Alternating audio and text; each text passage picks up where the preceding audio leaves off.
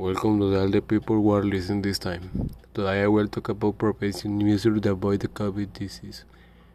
Each community took different measures, some did nothing, and the consequence there were many infected, and the other acted quickly and in a matter of days were fully informed about the COVID.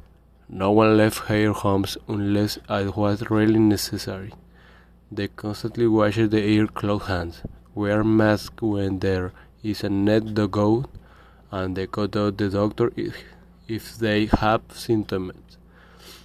There are different ways not got infected, but nevertheless, as most important is to stay home and not go out.